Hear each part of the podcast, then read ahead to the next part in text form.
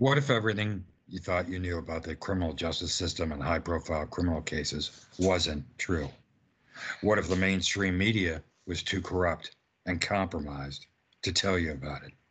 Join a veteran Buffalo City detective, a veteran Canadian Pacific police captain, and a veteran NCIS special agent as they dissect the criminal justice system and high profile criminal cases from their perspective in an unvarnished podcast. Welcome to Search Warrant. This is John Snedden, a veteran NCIS special agent, along with Anna Midlars, veteran Buffalo City detective, and Tom Purcell, veteran Canadian Pacific police captain. We all find ourselves in a unique position due to the virus, and as such, it's a team effort. We are hoping everyone is hanging tough and doing their part. Today, we have a special guest, Ralph Cipriano, a former staff writer for the LA Times and Philadelphia Inquirer, currently writing for Newsweek, Philadelphia Magazine, Big Trial Blog, and Law Enforcement Today. If you really want to keep on top of the truth of what is happening in Philadelphia, commonly refer, now referred to as Portland East, go to Big Trial Net and Google Big Trial Philadelphia and Law Enforcement Today, searching for Ralph Cipriano. Ralph has recently come out with a flurry of eye opening articles, and we would love to explore these today. Uh, welcome to Search Warrant, Ralph. Thanks, John. Thanks, Tom and Anna. Pleasure to Hi, be here. Hi, Anna. It's uh, uh, it's hard to uh, describe what's going on in Philadelphia right now. I've we've had occasion to uh, go through the articles that uh, you've put out in the past couple, I guess, two weeks, and it's just uh, uh just shocking. Um, the first one that we would like to talk to you about is the, uh, you know, the police department's response to uh, now Sergeant O'Connor's murder, um, and how the defense attorney masquerading as district attorney Larry Krasner uh, really hosed that up. Um, what can you give us a uh, a brief summary of your article about uh, what the police did at the hotel at the uh, hospital? Sure. Um, for reasons known only to himself, uh, Larry Krasner, our uh, you know progressive district attorney, decided to show up at, at the at the hospital where uh, uh, you know a, a, hero cop lay dying and his family was was probably dead by the time Larry got there. And he uh, the DA tried to get in go in the front door and you know of course as you guys know whenever there's a police shooting cops come from everywhere and they were all out in front of the uh, hospital and I've never seen anything like it. It was broadcast on TV. The, the cops linked arms and they made a human wall, and they weren't letting uh, District Attorney Krasner into the uh, hospital. And uh, John McNesby, who's the head of the FOP, he told Krasner he wasn't welcome.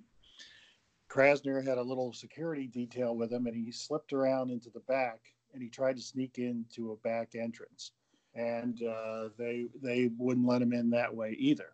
And so then he uh, asked for some sort of a, a confab with the uh, police commissioner who was on the site. And he tried to uh, get her to let him in, but uh, he didn't get anywhere either. So, um, you know, it was just, I, have never seen anything like it. Uh, reporters who covered it said they, you know, it's just never happened. Uh, I don't know if it's ever happened anywhere, but, and then I, I know personally cops who were friends of the uh, uh, murdered officer sent messages directly to Krasner uh, through his security detail, telling him to stay away from the officer's house as well. He wasn't welcome. Geez, I can just imagine what would happen if he would have gotten in there in some fashion. I, unbelievable. Well, I had several retired uh, officers call me up and offer to deck him. so. Yeah, yeah, geez. You know, I find it incredible that that even though he was turned away from the front entry, he tried sneaking back. You know. Well, sneaking that's our back. progressive district attorney Krasner. Very, Very resourceful. disrespectful, you know, to the officers. Extremely, and, and you know, we just had um, a couple months ago. We had a, a you know, it could have been a quite a tragedy, but six officers were shot. Similar situation where they're trying to serve a warrant, and uh, you know, luckily for us, none of them were seriously wounded. But Krasner went to two different hospitals and tried to get in both places, and the same thing happened. Where I mean, officers at, at the, hospital told him he wasn't welcome.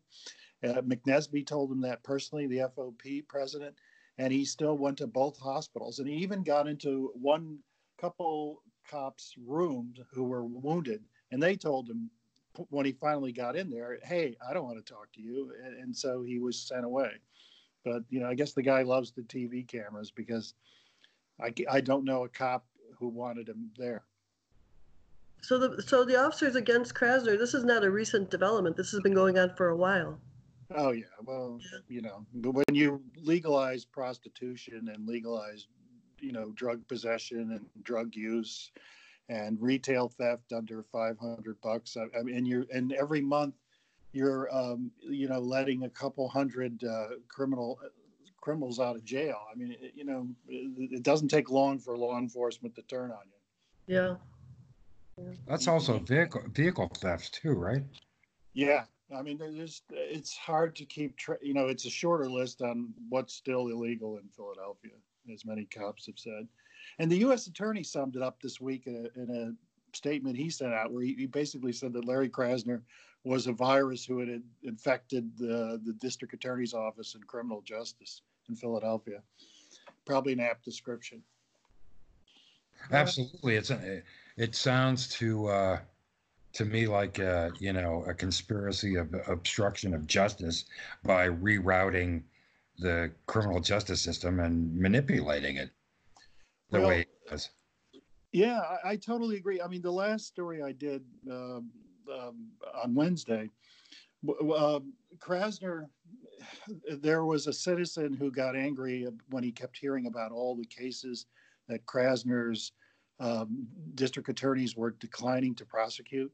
So he filed a uh, Freedom of Information request with uh, the district attorney's office trying to get a list of all the cases this guy is turned down for prosecution. Oh my God. And uh, it, Krasner's first response was that the records didn't exist and the um, Open Records uh, Department of uh, the Philadelphia uh, City Hall overruled them. I mean, everybody knows that these records still exist. Mm. And uh, then he went into court and claimed that they were privileged and he didn't have to give it up.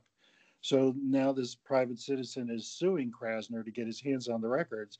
But uh, I happened to uh, get a peek at the list from Krasner's first year in office, 2018, and he is declining to prosecute more than 200 cases a month. And it worked out to 2,562 for the first year in 2018. We're talking about uh, aggravated assaults, prostitutions, bringing weapon to school, robbery, rape, uh, strangulation. Um, and then along with that list, uh, I got a second list uh, of charges he's downgraded, and he's downgrading charges in about 100 cases a month and uh, a total of 1,159 for 2018. So that's uh, that's what he's doing to the criminal justice system. And if you ask me, you know, his charging unit, which there's there's the so-called charge unit, the uh, group of I think there's two or three of them, assistant district attorneys who decide when the cops show up wanting an arrest warrant, which cases get prosecuted. I mean, to me, that's a conspiracy of justice, you know, to obstruct justice. Yeah. You're, you're, turning down cases to that volume, you know, 200 a month. Are you kidding me?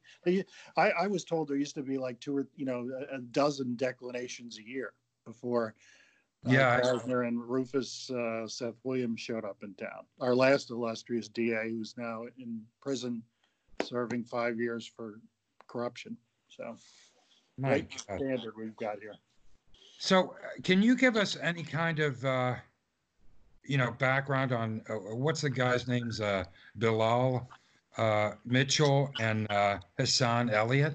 Uh, the, yeah, this is just horrible. The, this part of the story is really terrible. Um, okay.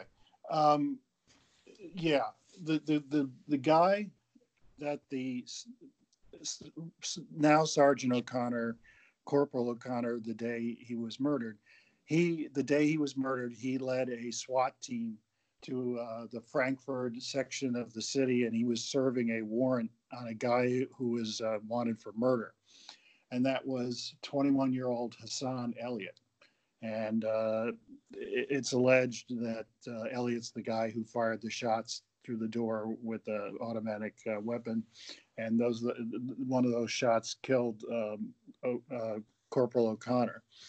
Well, um, Mr. Elliott, uh, this is just so depressing. I mean, uh, this is going to make all of you sick. El- Elliott um, had three times they brought him in for violating parole, and three times uh, the DA's office let him walk out the door. Um, he in uh, January of 2018, he was nailed for carrying farms uh, firearms without a license. He pleaded guilty to it. He got nine to 23 months in prison and three years probation. But they let him walk out of court that day because they bas- they gave him time served, which amounted to like seven months. So, what happens next? The following January, uh, let me get this. I want to make sure I got this right. He was arrested again, and this time it's for a direct violation of his parole. Uh, uh, arrest on a charge of uh, possession of a controlled substance. substance. And the DA's office, for the fourth time, doesn't do anything. I mean, they could have taken him into custody that day and, uh, you know, put them away, and Officer uh, Corporal O'Connor would still be with us. Right. Um, but uh, they didn't. And then uh, in March, when the case rolls around, this guy gets arrested on January 29, 2019, for what's a you know a possession of a controlled substance, which is a direct violation of his probation. When his case comes to court, oh, and it, uh, first of all, on March 26, uh, 2019, they issue a, a warrant for um, Elliott's arrest, and this time he's wanted on a murder charge. The very next day, the drug charge comes up for court. Now, he doesn't show up, but the DA's office not only drops the drug charge against him, but they place it under uh, a limited access case designation, meaning the press and the public uh, aren't allowed to see it. Not, e- I'm told even the feds can't see limited access case. Only the DA's office can see it. So, uh, you know, Not- not- up in arms about that. Not, not to digress, but uh, can the judge see that? Only if the DA uh, gives him permission or Oh, allows him to see it. Yeah.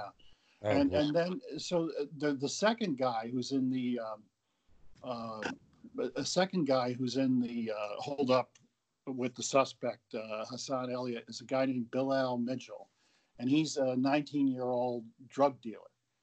And this will really frost any law enforcement person out there. The month before Corporal uh, O'Connor shows up with the warrant and the SWAT team and is murdered twice in February, the month before the officer is murdered. Um, uh, Mitchell is arrested on um, two different drug charges, and one of the times he's carrying a weapon. And this is a guy who, when he got arrested in February, he had three open juvenile cases and one previous arrest as an adult. He was actually on a GPS monitor at the time. So oh man. what, what, what do they do? They set bail so low that the first time he puts down 2500 bucks to get out of jail. And the sec- second time in February, again, both these incidents happen in the same month, uh, two weeks apart. He, he puts down $2,000 and he walks out of jail again. And the next time the police run into him, of course, is when he's uh, holed up, you know, with uh, the other guy, and they end up killing the cop. I mean, it's just insane what's going on here. Unbelievable. I mean, whatever happened to uh, three strikes, you're out? You know, that's I, I know it, What- it's it's very sad. It- This never should have happened.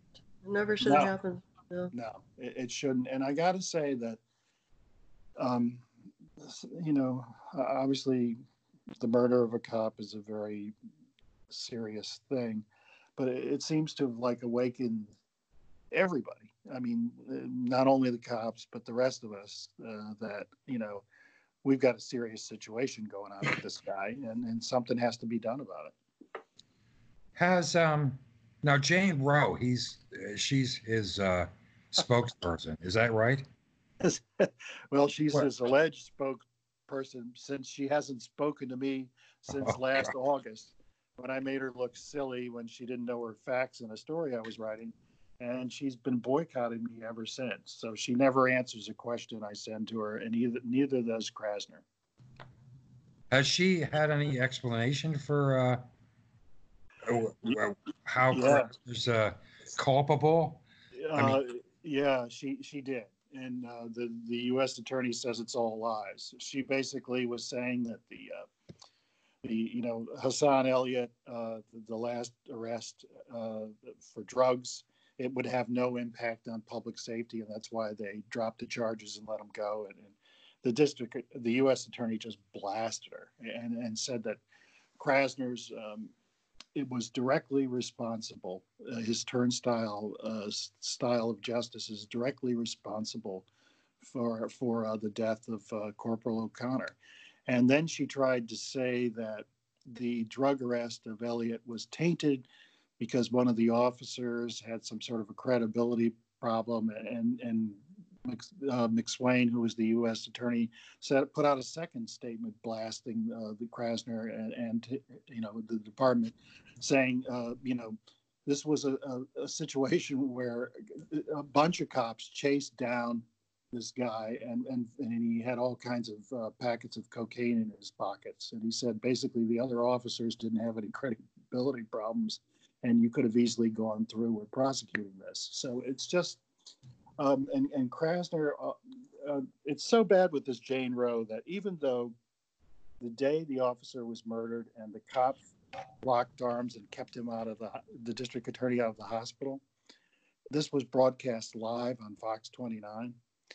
Um, Jane Roh uh, actually talked the Philadelphia Inquirer into printing comments of hers where she basically alleged that it didn't happen. A, it didn't happen, and B, that uh, the FOP and its leader McNesby were being quote unquote ghoulish by using uh, the the death of a cop to as a political uh, tool to tar and feather uh, D.A. Krasner, and you know it's What? just all, it's all lies. Yeah, it's Yeah. hard to, it's hard to believe, but it's it's all lies that it actually happened this way. What Hey, What- uh, it's time for some. Um, I got a quick question here. What, first of all, what is Krasner for reelection? Oh, next year, sadly. Yeah, we would have to wait till next year. Yeah. Does Um, it seem like it's going to be the same charade as the last election? You know, with uh, people like Soros involved. Um, I'm sure that uh, Soros uh, really there's nothing to prevent him from dropping more millions on Larry Krasner so he can win another election. But I, I really, the party, the you know, Philadelphia, of course, is your classic one-party town, and the Democrats have run the city since uh, the 1950s, early 1950s. So. Um, you know the the the regular elections are meaningless uh, like they're like the ones that Vladimir uh, Putin holds in uh, Russia. Uh, only the primary, the Democratic primary matters. And last year we had like six candidates splitting the vote. And this time around, next time around, you know, I don't, I, I think the part, the Democratic Party is going to have a hard time backing Larry Krasner when you've got a murdered cop on your hands and all the other outrages that he's perpetrated. So uh, the hope is that we, you know, everybody gets behind one unity candidate and uh, we get rid of Krasner that way. But I got to tell you, I don't know if the city will make it that long. Uh, we we've got the coronavirus on us, and Larry Larry Krasner is using that as another opportunity to empty the jail. Yeah, exactly. That, I wanted to ask you, uh, you know, in regard to uh, Commissioner uh, Outlaw. Yeah. Um, what what can you tell us about her announcement of the uh, allegedly, uh, am I if I understand this correctly, the downgrading of Um, and some people are referring to it as a uh, just a different way of arresting people, which is not accurate. But I mean, the, the way that they're uh, allegedly changing their arresting procedures. Um, what can you tell us about about what Outlaw said about that? Wa- Was she forced into making a statement because that information was released? Well, I've never spoken to the police commissioner. Um, I, so uh, I can't say for certain about anything. I've heard conflicting theories that the, uh, you know, the mayor was behind it or the DA was pushing or, or whatever. But, you know, I, I have no facts or no proof or anything like that. Just uh, all we have to go on right now is what the uh, police commissioner put out. And amazingly, the FOP backed her, saying, you know, look, she's doing this to protect us. But I mean, the new rules are pretty crazy. I mean, they're, they're not going to be making arrests for uh, during the coronavirus uh, crisis for uh, all narcotic offenses, theft from persons, retail theft, theft from auto, burglary, vandalism. They're not going to be arresting people for bench warrants, stolen autos, uh, and uh, economic crimes such as passing bad checks, fraud, and of course, prostitution. And so the deal is that when cops encounter people on the street who would ordin- ordinarily be arrested for offenses, they're telling uh, the cops to A, temporarily de- detain the offender so that they can confirm the identity of the person, prepare all relevant paperwork, and then release offender. I mean, that's what she said, quote unquote, release offender, and send an arrest affidavit to the district attorney's charging unit. And I wrote where, when I wrote about this, I wrote where arrest warrants go to die. And if the charges are approved, then, you know, sometime at a later date, you know, this person is going to have to face the consequences of what they did. But I, I got to tell you, as anybody who's been watching what's going on in Philadelphia, the DA, the minute the coronavirus started, he immediately said, let's uh, basically empty the jails so, you know, none of our inmates get sick. And, you know, cops are telling me that they're quite worried that, you know, when all of these arrest warrant requests go in, that Krasner's office, instead of doing 200 uh, declinations a month, you know, the document they issue when they say, no, we're not going to, we're going to decline to prosecute this case, you know, it might be thousands. I mean, it, it's just, um, or just a re- complete recipe for disaster. And I, I asked the cop that I knew, I said, okay, so Ralph Cipriano's walking down Broad Street and you see 50 bags of heroin hanging out of his pockets. What do you do? Yeah. Here's what he told me. You, you know, just I wanted to make this practical. He said, uh, "All right, let me let me get this." He said, um, "Okay, okay." He said, according to the new regulations, uh, he would ha- he would be required, presumably at a socially safe distance of six feet, to stop me, take down my name, confiscate my drugs, and then send me on my way with a courteous "Have a nice day." Oh my God! Wait, you know, it, he's turned that situation into what we have in New York, because you know they're uh-huh. you're going to get what basically you're going to get an appearance ticket and told to you know show up later, right? Yeah. I mean, you mm-hmm. know, and there's no one. these people are not Totally, going to show up. it's I know- really I know- modeled after the Yeah, I was gonna say, I know Tom Purcell agrees with me. When word gets out in the street about these, these policies, it's gonna spread fast. And it's Oh, gonna, well, we- we've already had a rash of burglaries, um, and, you know, some women were held hostages. There were like eight burglaries in one neighborhood in one night, uh, within a day or two right after this change. I got to tell you, since they had this lockdown, I have done stuff, um, investigative stuff in in uh, Albany, Syracuse, Buffalo, and Rochester. And although people are in their houses, I can tell you the the drug uh, the drug traffic is like it's like Grubhub or Diner Dash. You know what I'm saying? I mean, these guys are busy. They're, they are very busy. Guys on bicycles, guys uh, in their cars. I mean, you know, uh, it's just it's and they're the only ones out there. Yeah. I mean, without uh, with the exception of dog walkers and uh, Yeah. you know, some some walkers, but for the most part, it's a it's a drug fest, uh, diner dash, grub hub kind of situation now. Well, you have to look at drugs as an essential business, so it has to continue, right? Oh yeah, yeah, yeah, exactly. Oh my god. On the street, they would say this is Christmas time. That's what they would say. Yeah.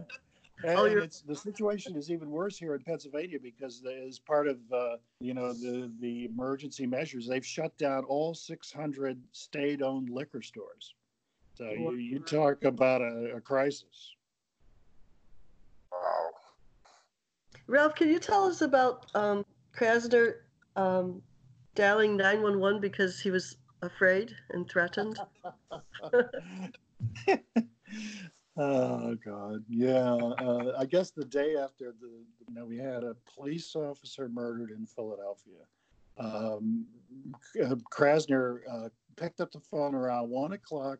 Um, it was the same weekend. I think it was on Sunday. The, the cop, the Corporal O'Connor was murdered on Friday morning. Uh, Sunday at one o'clock, Larry Krasner um, dials 911 and he tells the cops that um, he's worried for his safety because his address has been posted online and um, it, there's been many critical comments written about his perf- performance as DA. And he basically accused the cops of being behind some of the postings. So, um, you know, the cops dutifully took a crime report from him, but I, I can't stop laughing about that. It's just unbelievable. Such a We, weird. we, we got a response to uh, we put that out on Twitter, and we got a response from the uh, the cops in the UK. Oh, that yeah. uh, yeah they said that uh, in their vernacular the uh, you know hearty feelings you know he's got some hearty feelings and they're uh, you know in in their circumstance they'd like to go back uh, you know 10 or 20 years to policing as it was for them when uh, you know they had occasion to to cause hearty feelings and and uh, you know they did they didn't put up with anything. So obviously they have the same kind of circumstance generally speaking over there. I know that uh, there is a uh, non-complimentary t-shirt uh, being being You publicized talk about reviving the economy. exactly yes Yeah. uh, you know it has a uh, um, it, it it it has the uh, Philadelphia police uh, seal in it for one of the uh, one of the uh, Four letters above and- Krasner. uh, and above. Uh, Yeah. uh, And it starts with F, it ends with K. yes, Oh, exactly, exactly. I heard that those T-shirts sold out already. Oh Twice. God, yes. I know. I haven't gotten mine yet. It's uh, but, uh, they are going to be a popular item. But uh, the the other wind up to Krasner calling in nine one one to uh, whine and snivel was uh, uh, at uh, all of the uh, roll calls the next morning. This announcement was read to every cop in the city. Uh, commanders, please ensure that everyone under your command adheres to our social media policy since the murder of Corporal O'Connor, anti Krasner postings have increased on social media. At this time, it is unknown if any of the postings were posted by police officers. Please ensure that our social media policy is read at all roll, roll calls for the next three days. And it was signed by a guy who's chief inspector in the pat- patrol bureau. So, you know, that's the city's response. Um, we've got to you know, protect the feelings of our DA. I understand too that there was a um, uh, petition for him to impeach him. Going Oh, around. yeah, yeah. How's that?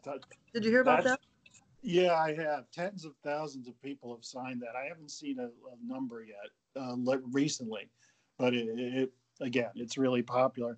I just don't know if there's any legal way in Pennsylvania to uh, impeach a uh, you know a, a sitting official, elected official, because way back in the Rizzo years, there were efforts to recall Frank Rizzo, and then he got some legislation passed that basically put the recall stuff, you know, uh, recall option out of business. So I, I don't, and I've talked to other people about this in law enforcement. I don't think there's any possible way that I'm aware of to remove a- an elected official unless he's sitting in a jail cell. I mean, uh, to prove it, our last I- attorney, Go on. Rufus Seth Williams, remember that? He was indicted by the feds for corruption and he was still working in his office. Oh, But that was, that I was just gonna say, one way to, uh, get rid of him is to indict him, just like they did with Seth Williams. Yeah. You don't have to worry about impeachment. Well, uh, uh, you know, look, I understand. I mean, there, everyone, there's a rumor every week, but uh, certainly uh, the feds have to have been looking at Krasner for quite a long time. And uh, the state Supreme Court just appointed a judge to do an investigation of Krasner's handling of the appeal in the Danny Faulkner case. Danny Faulkner is the uh, police officer who was murdered way back in 1980 by uh, Mumia Abu Jamal, uh, the most, you know, the biggest celebrity cop killer in the country. Uh, you know, all the idiot actors from Hollywood hopped on his bandwagon and said he was framed, even though the case, the evidence in the case is overwhelming. But um, um, Krasner tried to uh, help this guy get out of jail by claiming, you know, when he showed us up at the DA's office, this is a great Larry Krasner and operation story. The guy shows up at the DA's office after he gets elected. He finds six boxes of evidence from the uh, Mumia Abu Jamal uh, trial, and he immediately announces he's discovered newly discovered evidence that he thinks should get uh, the cop killer a, a new trial. And he does that, he makes that decision without talking to the prosecutor in the case or any of the cops that worked the case. And, you know, so um, the so poor the widow of Danny Faulkner, Maureen Faulkner, who is quite a profile in courage. She's been fighting this battle for 40 years. She had to go hire a lawyer and uh, George Bochetto, and he started. He's the former state boxing commissioner in Pennsylvania, and he dug into this, and he, he found out that you know, well, he first of all he called the prosecutor from the case, and the prosecutor says there's nothing new in that box, you know that that, and then he called the cop who carried the boxes into uh, the DA's office, and, and the cop said the same thing. There's nothing new in those boxes. We put them in the DA's office. I carried them in box by box for safe storage because we know, you know, we knew there were going to be plenty of appeals in the case. So Krasner goes off completely half-cocked without talking to anybody, claiming he has new evidence that would free a celebrity cop killer, and he turns out to be a thousand percent wrong. And that's the kind of guy he is. In regard to the, uh, you know, we were talking about uh, dope cases before, but I know you came out with an article um, earlier before a lot of this shit hit the fan in regard to uh, the mayor and the police pleaded for help on the uh, opioid crisis. Can you tell us a little bit about that? Oh, that's uh, yet another depressing story. It- It's really, uh, yeah, hard to believe this one. Uh, yeah, all of the um, opioid crisis in Philadelphia has centered around a section of town uh, known as Kensington.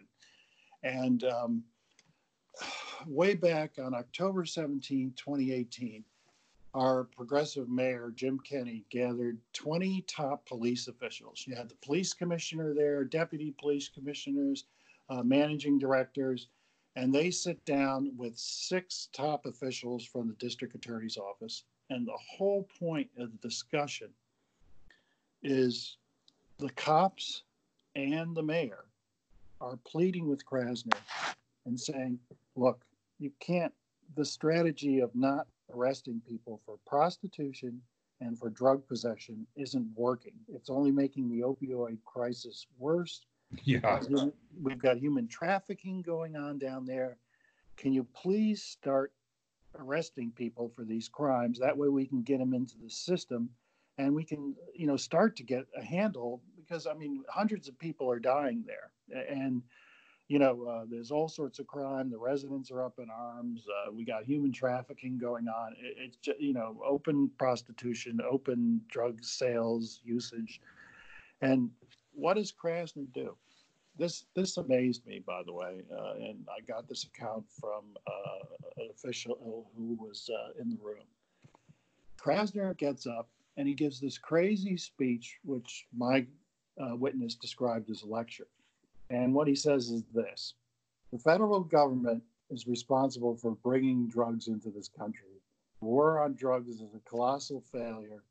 And the bottom line is since the DA didn't make this problem, he's not going to lift a finger to help anybody. He's not going to, he doesn't want any. They had a task force up for uh, the opioid uh, crisis, and he said he doesn't want any part of the task force.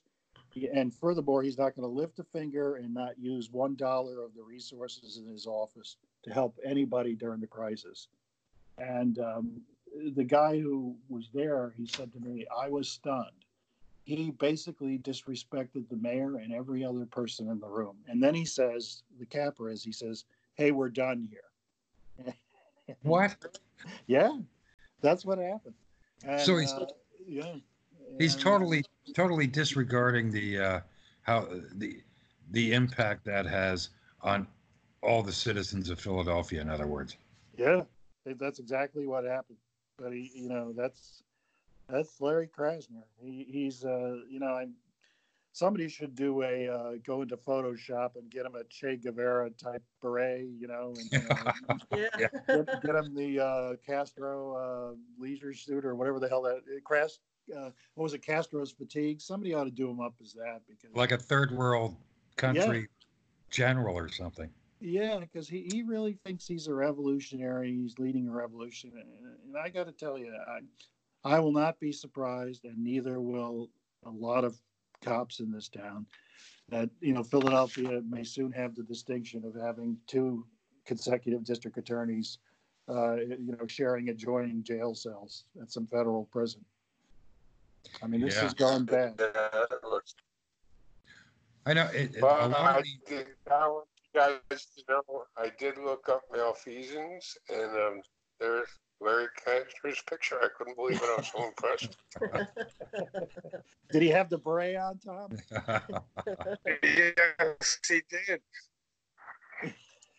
Uh, Ra- They Ralph, I know that, that Anna has, uh, had occasion to, uh, briefly, briefly talk to, uh, Detective Jacobs. Oh, I, I wanted, could, could you, could you, uh, give us just a, an idea of what's happening with that case? Yeah, uh, hang on. Uh, it- that is um, that is quite a mess. So De- Derek Jacobs is a detective. He is, um, matter of fact, he's been a guest on your podcast, so maybe a lot of uh, listeners will remember him. But he's the guy who investigated a police officer involved shooting, and sadly, it, involved a uh, white officer shooting a black um, guy who was riding a dirt bike and weaving in and of traffic.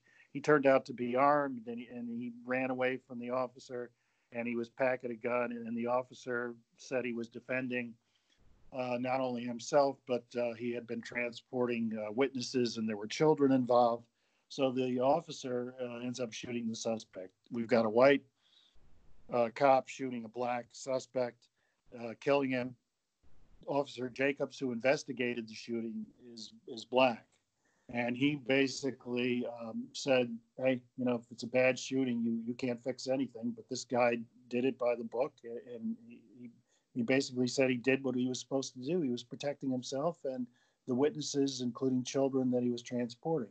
Well, D.A. Krasner. Uh, it, it didn't matter to the DA that uh, this officer had been exonerated by the attorney general. He turns around and indicts the officer for murder and uh, he tries to get Detective Jacobs to play along, and they bring him into a grand jury. And, and as soon as it becomes clear that the detective isn't going to play along, then they uh, convene the grand jury and they indict Officer Jacobs, and they um, charge him with uh, leaking grand jury secrets, which is pretty impossible because as soon as they found out what Officer Jacobs position on the case was and the fact that he wasn't going to change his uh, findings, they threw him out of the grand jury and he didn't even, uh, you know, appear before them and he knew nothing about what they were doing or whatever.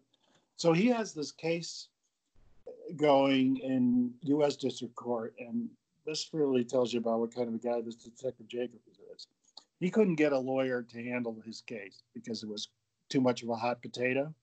So he ended up representing himself. And it's a whistleblower lawsuit. It's being played out in U.S. District Court. And he basically is charged Larry Krasner and his assistant DA, Tracy Tripp, with conspiring to maliciously prosecute him because he wouldn't change his story about the officer involved shooting.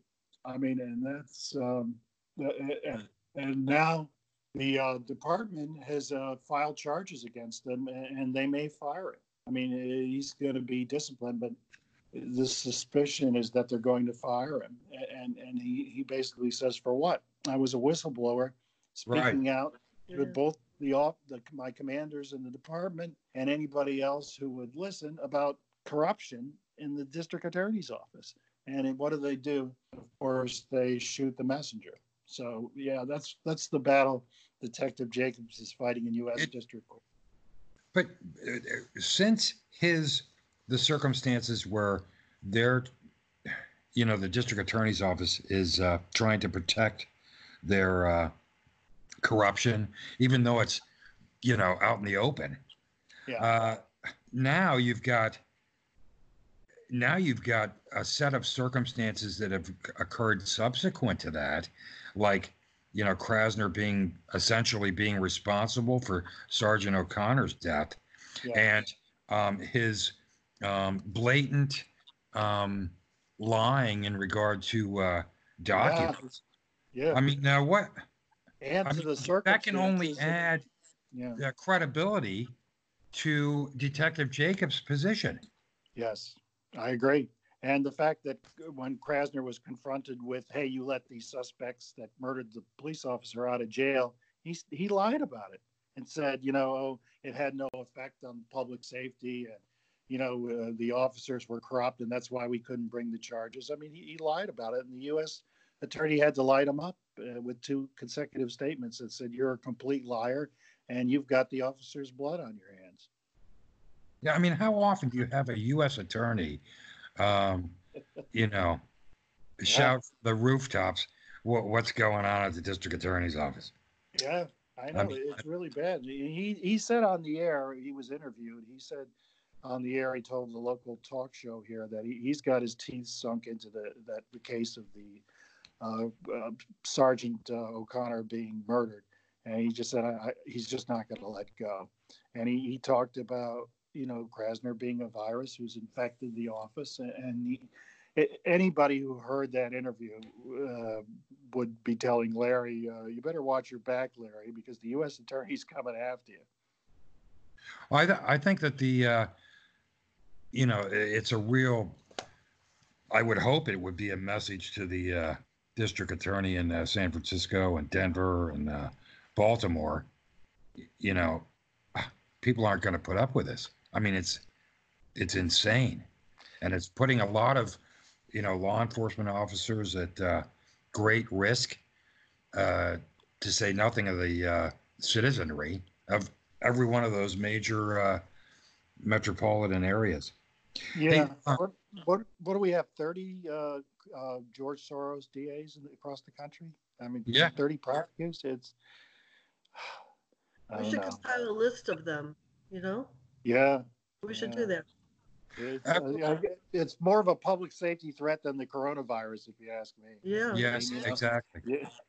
Exactly. Yeah. But- the symptoms are murder, you know, and rape Yeah. and um, robbery and whatever. Go ahead. Can we um can we at all touch on um the Billy Doe uh Monsignor Lynn case? Because I know stuff is happening there or was gonna be happening. Uh, yeah, it's, it's ah, I, I'm anyhow. That's that's another story. I've been following that case for ten years. Uh, We we had, and this was at one time it was international news. We had a former altar boy uh, who claimed that he had been repeatedly raped by two priests and his uh, homeroom teacher at a Catholic uh, school. And this whole case was sponsored by uh, our former corrupt district attorney, Rufus Seth Williams. And, you know, I've spent a lot of time on this case. And uh, the, the altar boy is a complete, complete fraud. And to cement this, after I'd been writing about this case for years, the lead detective, how often does this happen? The lead detective in the case, or the district attorney, came forward in 2017 and testified that yes, the altar boy was a liar. And not only that, but I, when I was doing pre-trial prep for the original trial of Monsignor Lynn way back in 2012, I caught this kid in one lie after another. And finally, I said to him about the most outrageous uh, um, allegations in the case that he had been, you know, viciously uh, anally raped for five hours and, uh, when he was locked in the sacristy by some crazed priest, and he'd been beaten up and tied up. And you know, he woke up naked, knocked unconscious, wakes up naked, and he's tied up with altar sashes, and you know, one crazy story after another. Uh, the detective says to him, did you just make all that stuff up? And, and, and the altar boy says to him, and of course, none of this was ever told to the defense. He says, Yeah, I guess I just told them whatever they wanted to hear. And uh, so the detective, you know, follows up and says, So you were lying to these people? And he said, Yeah, I guess so. Oh, my and God. so he testifies about this, and they finally let the school teacher out of jail who had been convicted for raping this kid, and they let him out eight years before his sentence was. I mean, how often do you see a convicted rapist, child rapist, let out of jail? So this is such a ridiculous case. It involves a totally corrupt district attorney who did the case not, for nothing but headlines. They knowingly put a completely fraudulent uh, victim on the stand, and they sent three men to jail two priests and a school teacher. All of them did time and and the Monsignor, they sent him to jail too. And uh, one of the priests died in jail, and I have had cops come up to me who had this priest as a teacher in the biggest Catholic high school in our town, John Newman, and they basically said we knew who the problem priests were. This guy was as clean as could be, and he would have never done any of the stuff. And he died in jail, handcuffed to a hospital bed he needed heart surgery that they didn't get around in prison to giving him. And he, he gave a dying declaration that he was innocent. So, uh, you know, Monsignor Lynn is convicted of uh, endangering the welfare of a child back in 2012. The other uh, uh, priest and school teacher sent to jail for abusing this kid. Again, a totally made up story. So you would, uh, the Monsignor served, his case was overturned twice because of the outrageous behavior of the trial judge, who basically allowed the district attorney's office to put the Catholic Church on trial. Not that, by the way, the Catholic Church didn't deserve to be on trial uh, for the sins they committed against children, but you know, find a real victim. My God, we've got thousands of them running around here, you know. Eh, but if you it was just a political thing. So anyhow, Monsignor Lynn's case is total. His conviction is overturned twice, but in the meantime, he's in and out of jail, and he serves 33 out of his 36 months term prison term plus 18 months of house arrest. Any sane district attorney, given the fact that you've got a totally fraudulent victim who's the only witness in the case, you've got a detective now who's the lead detective on the case who is going to become the defense's main witness and testify about corruption in the case. Oh, and I forgot to tell you the detective's most damning remark. He says, you know, when he finds out, he investigates the case, he talks to all the witnesses, including the kid, the altar boy's parents and uh, brother, and all the teachers and priests at the school, and everything he's told, even by the family, totally contradicts the altar boy's crazy constantly changing, goofy stories. So he tells the prosecutor in the case, hey, this isn't checking out. This kid's got all kinds of credibility problems. All the other witnesses, including his family, uh, are, uh, uh, you know, contradicting him. And her response, according to the detective who testified about this in two different courtrooms and put it in a 12 page affidavit, which is still filed in the courts, the uh, prosecutor's response was, "You're killing my case." Jeez, man. But so, see, he, crazy. Billy, Doe, he was supposed to show up, right? Uh, Well, uh, yeah, let me get to the punchline. I'm a little long-winded. I've covered this case too long, and it's just the biggest travesty. No, no, I've no, it's. That's very good for people that aren't familiar with it. I mean, it's a devastating case. Well, here's the windup. So, what does Larry Krasner do when he gets into office? Anybody with the, you know, you've got a fraudulent witness and the, your former lead detective who's going to testify against you, and, you've got a, a defendant, the Monsignor, who's already served 33 out of 36 months, uh, plus, um, you know, 18 months of house arrest. Are you telling me a judge is going to send this guy back to jail for three months? You're going to uh, try an entire case to do that? Well, Krasner, of course, is down with it because although he's letting everybody out of jail in this town, including murderers and, and every other criminal you can think of, the one uh, the one defendant he's got a hard on for, excuse my language, is uh, Monsignor Lynn because he's a Catholic priest. So he has insisted on retrying this case. And what has the DA's office been doing? The, their whole plan is to retry the case without the victim. And that's what they're trying to do. And the judge basically got into an argument with the prosecutors and said, listen, you better um, have a the altar boy when this case starts. You better have the altar boy here under subpoena. Um, and she issued an order requiring that. Well, you know, Monday uh, in court, uh, the coronavirus hits. Of course, the altar boy isn't there, but the judge basically gives everybody a pass because the, that afternoon they shut the court system down. So the next time in her schedule, because the DA's office is stretched what should be a two day court case, actually a one day court case, because you're not even going to put a victim on the stand. They want to read all this testimony into the case. They want to put experts on the stand who can tell, you know, uh, the jury what a priest is and what he does. They they need three weeks, they say, it has to uh, put on their case. Well, the next time the judge in this case has three weeks open is next January. So the case Oh, has been brother. postponed until next year. So what's the chance of That's- Billy Doe showing up for that? Zero. I mean, the kid, the kid already got five million dollars in a, settlement from the Catholic Church, and this is the luckiest dirtbag I've ever written about, because not only did he get lucky with the coronavirus hitting, so he got out of having to be here under subpoena, but uh, his civil case, and I have this from sources that you know, I, I assure you, the skeptics that didn't believe Billy Doe's story included the uh, Archbishop of Philadelphia at the time. But Billy Doe's trial was scheduled the month before the Pope was supposed to visit Philadelphia. Oh, So, Oh, so they, God. uh, you know, the Vatican, uh, you know, they all deny it, but uh, I feel the order came down, get rid of this case, even though the kid, nobody believes him. They ended up writing him out a five million dollar check. So he's holed up down in Florida with five million dollars, and no doubt continuing his drug career. Um, he was a drug, former heroin dealer and user.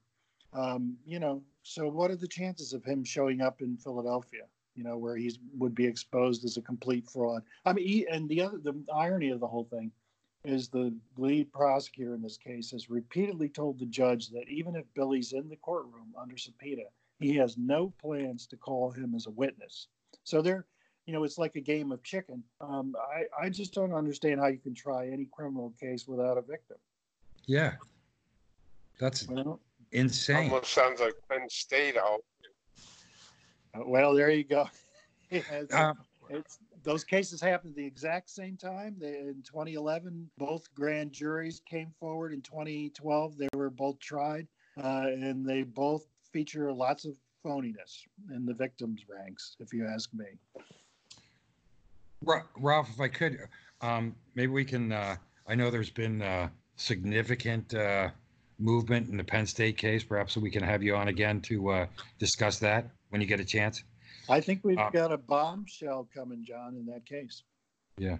The, uh, I did want to ask you to, to wrap up this, uh, episode. I did want to ask you, I, I, it's been, uh, very, uh, obvious to, um, everybody that's, uh, you know, pay atten- paying attention to the news that the Philadelphia Inquirer is, uh, taking your stories.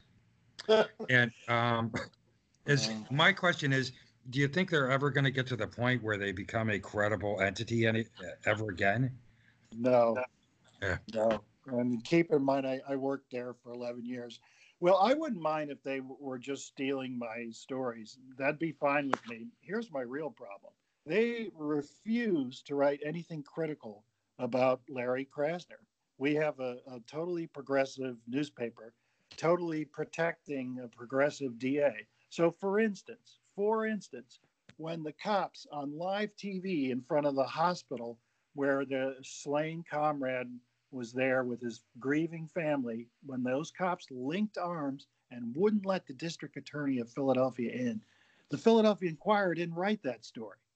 Instead, uh, and after I banged on them all day with my story and Twitter, by the end of the day, they sent somebody over to the FOP uh, office and asked him, "Hey, did you guys really do that?" And he said, "Yes." And then Oh, they interviewed Jane. Then they interviewed Jane Roh, Krasner's spokesperson, who said, "No, it didn't happen. And isn't it a shame that the FOP is lying about it? And they're so ghoulish. They're using an officer's death to tar and feather uh, Larry Krasner. So that's Oh, how bad. That's how bad things are. And you know, when I was blasting away with the suspects' record that were, you know, in the room where uh, the SWAT team was storming and and uh, Corporal Connor was killed, you know, the the uh, the Inquirer was lagging behind and printing Jane Roh's excuses for why they dropped drug charges against the cop killer. You know, because it would have no effect on uh, public safety. I mean, which is totally wrong, as the U.S. attorney and every other law enforcement person, you know, knows. But the U.S. attorney is the one that blasted them. So yeah, they're actively covering for this guy. So, And uh, So the- you know when he's yeah, and, and like Jacobs, Detective Jacobs lawsuit in federal court, they Right. they haven't written a word about it, not one word. They are in the tank for a progressive Larry Krasner. so they they're basically the uh, press arm of the district attorney's office. Pretty much. Oh my God. Um, Rob, listen, we really appreciate uh, having the chance to talk to you. I know we uh, um, discussed a ton of things, but we would like to uh, have you back if we could, particularly about the, uh, you know, there's a lot of other things as we've uh, alluded to occurring in the uh, Krasner situation as well as uh, the Penn State case. So, um, we'd really appreciate having you having the opportunity to have you on again about those things as Fantastic. I'll progress. be there. I'll be there. All righty. Hey, thank you, Ralph. Greatly appreciate it. Thank you. Thanks, John. Thanks, Tom. Thanks, Anna. Thank you, thank you, Ralph. Again, that was uh, very eye-opening, and uh, if anybody has the time, you need to go to bigtrial.net or uh, you know Law Enforcement Today, where where Ralph is also a uh, a writer for them. Um, it's very eye-opening, though, what's happening in in Philadelphia. Uh, Anna, Tom, do you have anything else you want to add? I, I do. I, regarding Detective Jake, Yes. um, he's obviously a victim of Krasner, just like many are. And I think that the Philadelphia Police Department ought to drop all those charges against him. He's I've I've talked with him numerous times. He's he's he should get an award for his integrity, number one. And um, he's got Absolutely. let's call let's call it nerves of steel to be able to to go after you know to to challenge and and and to know what's right. And I and I really think that they should take a second look at that, knowing how Krasner is who he is. yeah, I I, I agree. think I think what Krasner is. Go ahead. Okay, I just have a question in about um, Jake's representation. The FOP um, is one. it's One question: Where are they? You know, but also like the Buffalo Police Department, they have a union. Doesn't the Philadelphia detectives have a union? Isn't there anybody trying to protect Jake? He's on his own. He's got his. Own, He doesn't have an, an attorney. You know, I'm very curious about that, and I'm sorry that I missed the conversation with him simply because uh, where is his representation? Yeah, I I asked him about that a few times, and he said that no one wants to touch it because of the um, people involved. Well, I think that's about to change. The Uh, union doesn't have a choice. Oh, Ralph, you said that's going to change? I believe so. Um, I was part of a conversation um, uh, involving uh, Detective Jake and, and a, a very excellent lawyer who I believe is about to come forward and enter an appearance and take over the case. So, Well, that's um, great to hear. Great to Yeah. hear. That's awesome. yeah, it is. But yeah, I, I, I agree that Jake needs all kinds of support here. He's a whistleblower, and you're right. Everybody should be looking at Krasner uh, differently since his policies have led to the murder of a police officer. Yes. And he's all he's But done is is lie. lie and there in and cover up. Philadelphia, What's that? do the police officers in Philadelphia have a union? Oh, of course. Uh, it's it's yeah. I know. We're not hearing from them enough, though. I got to tell you. It's. uh I mean, they did put up billboards saying they we needed a new DA here in Philadelphia, but uh, I mean, this is where you hit the bully pulpit and you're out in you know in front of the DA's office with a press conference every day. I mean, we we have a dead police officer. Yeah, if you take the totality of the damage that Krasner has done, I, it's shocking. It's Yeah. absolutely shocking. And now we're going to have a coronavirus crisis that he's going to use to empty the jails and, and not make any further arrests. I mean, it's how much crazier can things get here? Yeah. Well, how do you? Well, you just look at New York. You can see how crazy they're going to get just by using New York as, as an example. Our uh, illustrious king, I'm sorry, governor, uh, has just decided it's going to be 100% unessential people have to stay home. There are they're also, he stated, not allowed to congregate. What? And uh, what I heard this morning was unbelievable. I heard a newscaster say that the governor wishes you, if if you see a employer breaking the rules, you are to turn them into the attorney general's offer, office. Holy crap! We're you know s- s- spy on your brother. We're, we're back to 1939. Yeah. This is amazing. Really need to- happening. We need to do a coronavirus uh, podcast. Yeah. Yeah, we do. Yeah. Well, I'm just glad that essential business like the drug business is still carrying on. That's- Thanks for that. Yeah, it's uh, it's rocking along. have like no tomorrow. For- Thank you, Ralph. Thank you. Uh, my pleasure. Thank you. Thanks, Thank Anna. you, Ralph. Thanks, Anna. See you, Okay. Tom. Bye. Bye now. Um, uh, under these circumstances, I hope everybody's uh, hanging in there. You know, it's a it's a team effort. Obviously, everybody has to do their part to to uh, eliminate the spread of this. Um, but as we've said in the past, uh, you know, if you're a if you're a law enforcement officer and you have a an awesome case that you've done, perhaps the media has uh, twisted it into something irrecognizable, please contact us. Um, you can reach us uh, on Twitter at search warrant one. Um, our website is uh, searchwarrantpodcast.com. Um, I also have a website that has a lot of uh, information in regard to some of the cases that we've talked about, and that's at jrsnedden.com. Um, but if you really want to, if you want to contact us, if you have any details uh, or anything that you feel is important in regard to any of the cases that we've talked about, um, please uh, get to our contact page at on uh, searchwarrantpodcast.com and we'll be happy to uh, chase that stuff down. Um, I really appreciate uh, everybody's uh, efforts in regard to this virus, and uh, I know we're all gonna make through make it through this uh, stronger than we were before. And uh, again, if if you have any information that may help us in our pursuit of these other cases, if you can contact us at the contact page at searchwarrantpodcast.com. Um, Anna, Tom, anything else? Just I'm- I'm um, good. well, one thing. Uh, people that have contacted us, I do have your I do have your names, and we will be contacting you. We do have quite a bit.